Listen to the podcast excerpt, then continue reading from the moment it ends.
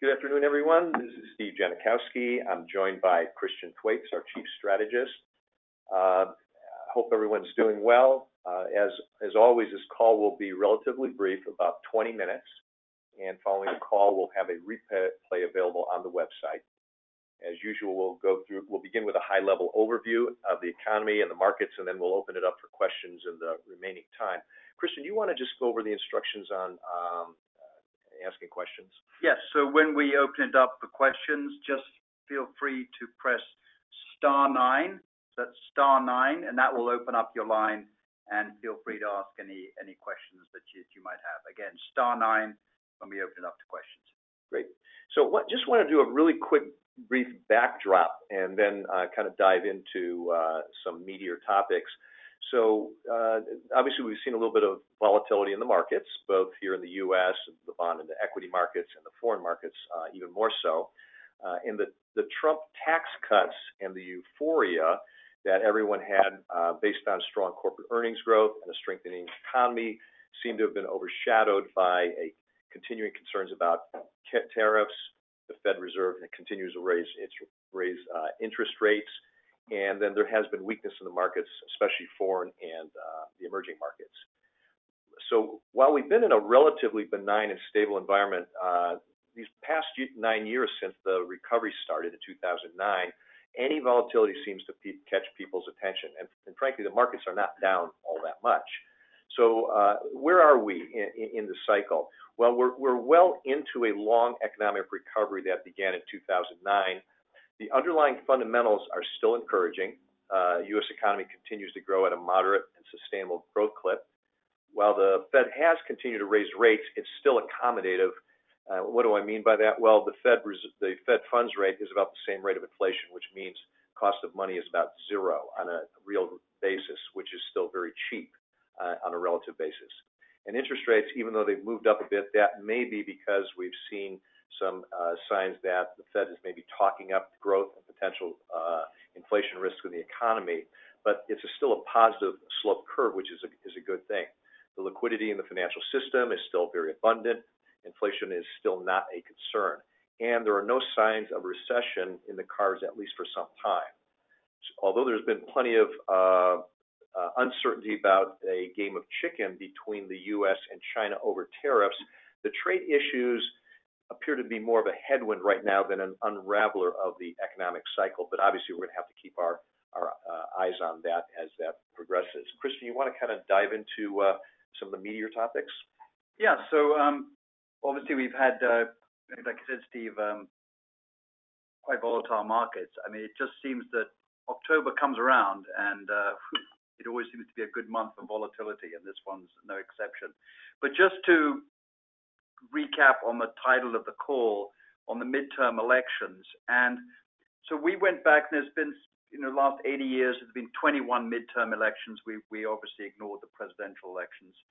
And as you would expect, um in most in most of these elections, uh the it's very rare for the for the president's party to gain seats. There's only two times that's happened. One was in 1934, and the other one was Bush too.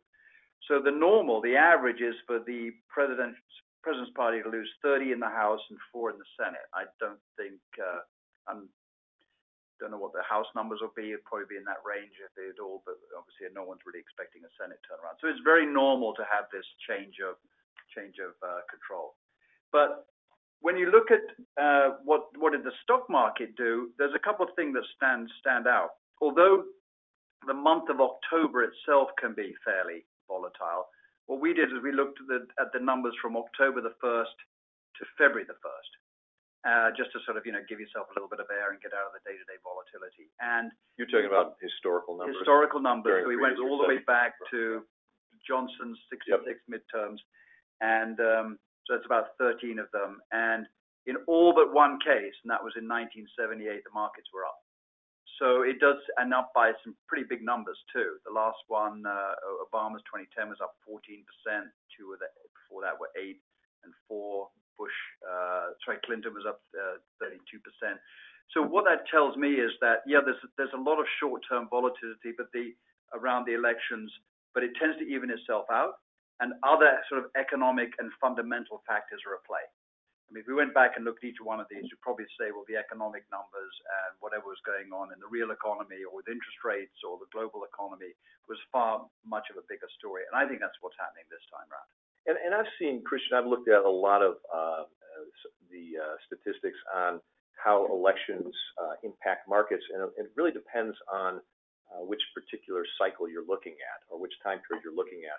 But um, it doesn't seem to me that elections Um, generally have a major impact on the market in that they're a predictive uh, factor in terms of gauging where the market's going to go.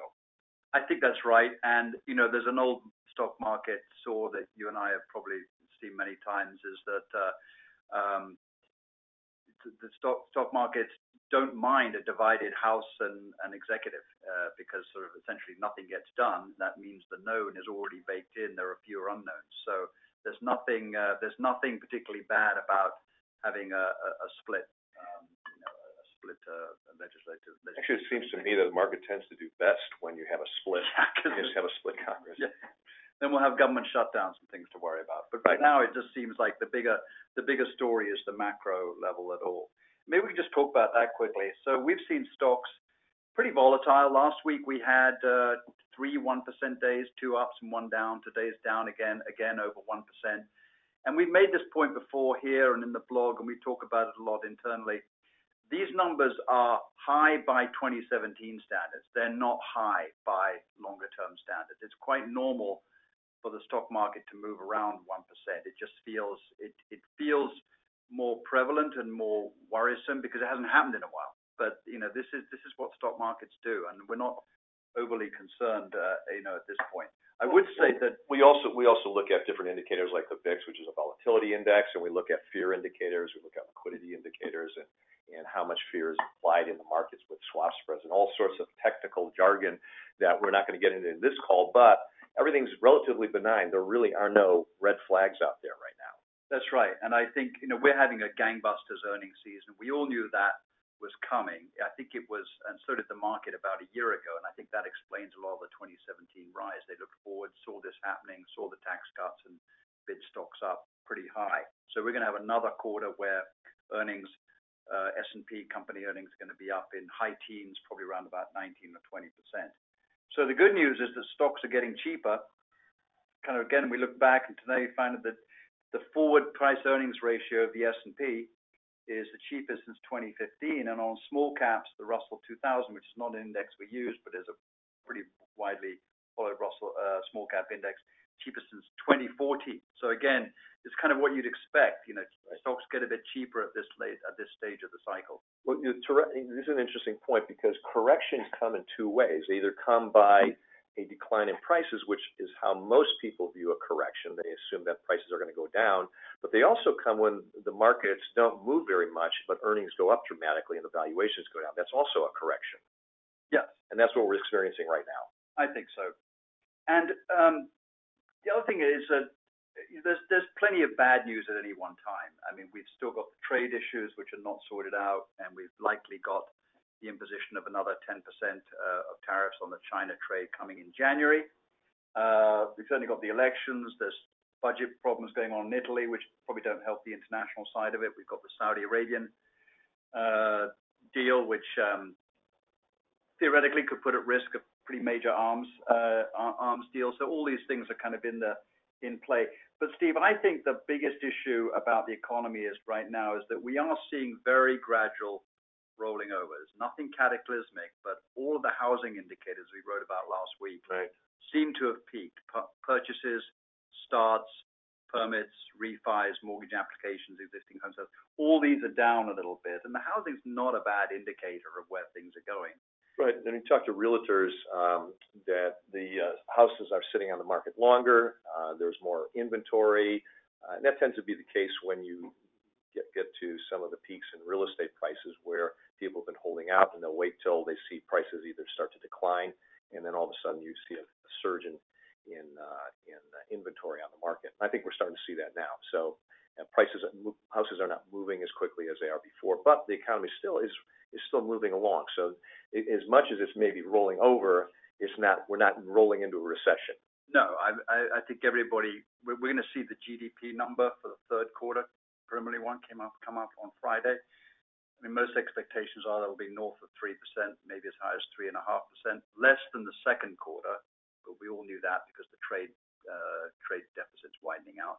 So you're right, it's not gonna go back to 2 anytime soon. Uh, it could just start to sort of, you know, tick down slowly. I mean, we've always said this is a very slow, very lazy, very tough growth coming out of the recession—it There's nothing sparked off and came back quickly. And I think the, you know, any recession we're gonna have is gonna be the same sort, fairly shallow. Well, you're not you're not in the Trump camp with the uh, the growth expectations. So you've been always a skeptic about how quickly the economy is going to grow. Uh, probably a bit more of a skeptic than I have uh, in terms of economic growth. So where do you see growth now? Well, I think uh I think for the year it's gonna come in at 3%. And you know, in post-recession, we struggled to get a full year. We had quarters, but a full year of more than 2%. So clearly it's been jogged up a little bit. But the problem, I think, is that, you know, capacity hasn't kept up. And there's a limit to, you know, we know the wage increases aren't strong. Uh, in fact, in real terms, they're just flat. Nominal terms are up a little bit. Mm-hmm. Uh, Hence the low inflation. Hence the low inflation. Consumers are not doing anything. Uh, um, Right. Uh, and I just don't think there's just not the sort of capacity in the economy to run at a 4% level, uh, you know, for very long. And I think a lot of purchases were brought forward um, with the with the tax cuts, particularly on the corporation tax cuts. Well, a lot of the the money that's been used for for consumer spending has actually come out of savings. That's the problem. Because if you look at, if you look at there was there was since 2009, investors have been in a fierce in a fear cycle wanting to hold liquidity. So bank reserves were at really really high levels.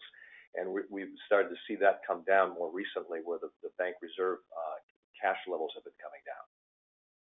Yeah. So I I think um, we're seeing kind of this economic rollover. Um, again, probably not not too dire and not too cataclysmic, but definitely probably past its peak. At the same time, of course, the Fed has been talking up its rate cycle hikes. So you've got the economy weakening a little bit, but the Fed has been, if anything, a little bit more hawkish since its last meeting. And every time one of these Fed governors makes a speech, like there was one another one today, uh, they talk about the economy doesn't need any help from the Fed anymore. So I think what's happening is investors are seeing a little bit of a rollover, the Fed's still hawkish, and that sort of puts into play a different bond equity dynamic. Yeah. I think the Fed is trying to give itself maneuvering room when it's going to need it at some future date. So they'd love to get the Fed funds rate up to a higher level, because right now it's not. It's still accommodative. It's not even at a neutral position yet. I think they're trying to talk up the. Even though they can't affect the yield curve, the Fed can only affect short-term rates. I think they've been trying to talk up the prospects for economic growth and inflation. And that's, I think, part of what we're seeing in the slight bump up in interest rates in the yield curve. Nothing really dramatic at this point. Still positive. It's still. Money's still relatively cheap. We don't see any runaway sign, any sign that the rates are gonna go uh, way up on the upside. Uh, I think they're just trying to give themselves some maneuvering room right now. And they, but but if you think about it, even though they're talking hawkish, they haven't really done anything dramatic. They've telegraphed all their moves. They don't want to surprise the market. There are no half point rate increases. Everything's a measured quarter point here and there. And they, they I think they judge it because they don't want to be. They want to make sure they're. they know the Fed's tendency to be behind the curve, so they don't really want to be behind, but they also want to be known for killing the economy either. Yeah. You got to remind ourselves that even with the rate hike increases this year, the Fed fund has never been this low with this level of unemployment. I mean, even going back to the late 1960s, early 1960s, where the economy was really on a tear, they've never been this low. So Historically, we're still low, and the Fed knows that, I think, and uh, wants to get itself some maneuverability. Well, also, we've never had budget deficit growth this this rapid in this stage of a at this stage of, of the economic cycle. You've hit my you've hit my trigger point there, Steve, because you know, there is we put a graph in the blog last week about Uh, just how high the deficit is and where it's going, which is getting worse by the by the by the month. Um, and then the unemployment rate on the other axis. And you're absolutely right. These things should track each other. And in fact, they're going in totally opposite directions. Usually you see this coming out uh, in a recession. Yes. To get us out of a recession, but we're not even in a recession, and we've got the budget deficit growing. So that's very, very unusual. Very unusual. And if uh, uh, everyone hasn't read the latest blog, Christian goes into a little bit, quite a bit of detail about that in the last blog. Before we turn it over to questions, Steve, maybe we should just talk a little bit about what's going on in emerging markets. So they've been clearly weak, um, uh, but a very volatile asset class. China, uh, there was some sort of systematic government buying, I think, in the last uh, 24 hours. So the strongest one-day gain is up 4%. For the Chinese market yesterday, it's off a little bit today. And again, I think emerging markets are struggling with this rate hike cycle, the strong dollar, although that's ameliorated a little bit, and the trade talks. One little positive encouraging sign for the emerging markets, though, is Argentina, which has been a basket case. Their market's down about 56% so far this year. Their central bank has held to no growth in the money supply. Yeah. They've held to it for so well. So you've seen a huge surge in the value of their peso. And um, you know, we'll uh, see whether or not that they can hold to this for a while, because if they can, Uh, that uh, may mean the bottom of their market there. Yeah. And as uh, many of our clients know, we put in protection notes for emerging markets, so we can insulate a little bit from the volatility that's going on there. But we'll certainly continue to keep our eye on that one. So we have a few more minutes left, and we wanted to hand it over to questions. So if you do have a question, feel free to hit star nine, and we'll see it up here on the screen and then open up the lines.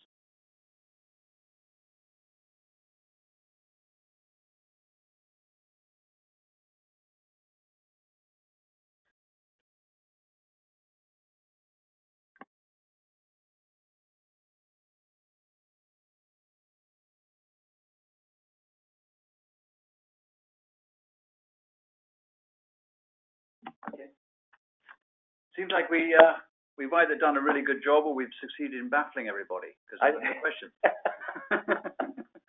Either that or it's been a very boring conference call. We'll have to come back to that. Okay. Well, thank you very much for participating. This will be up on our our web and our podcast uh, later on this week. Thank everybody for for calling in. And if you do have any further questions, feel free to email us. You know, all the uh, links and the numbers are on the on the website. Thank you very much, everybody. Thanks. Take care. And now the disclosure. Please note the information provided in this presentation is for general information purposes only, should not be considered as individualized recommendation or personalized investment advice. Investment strategies discussed in this presentation may not be suitable for everyone. Each investor needs to review an investment strategy for his or her own particular situation before making an investment decision. All expressions of opinion on subjects change without notice and react to shifting markets or economic conditions. Past performance is no guarantee of future results. Opinions presented cannot be viewed as an indicator of future performance.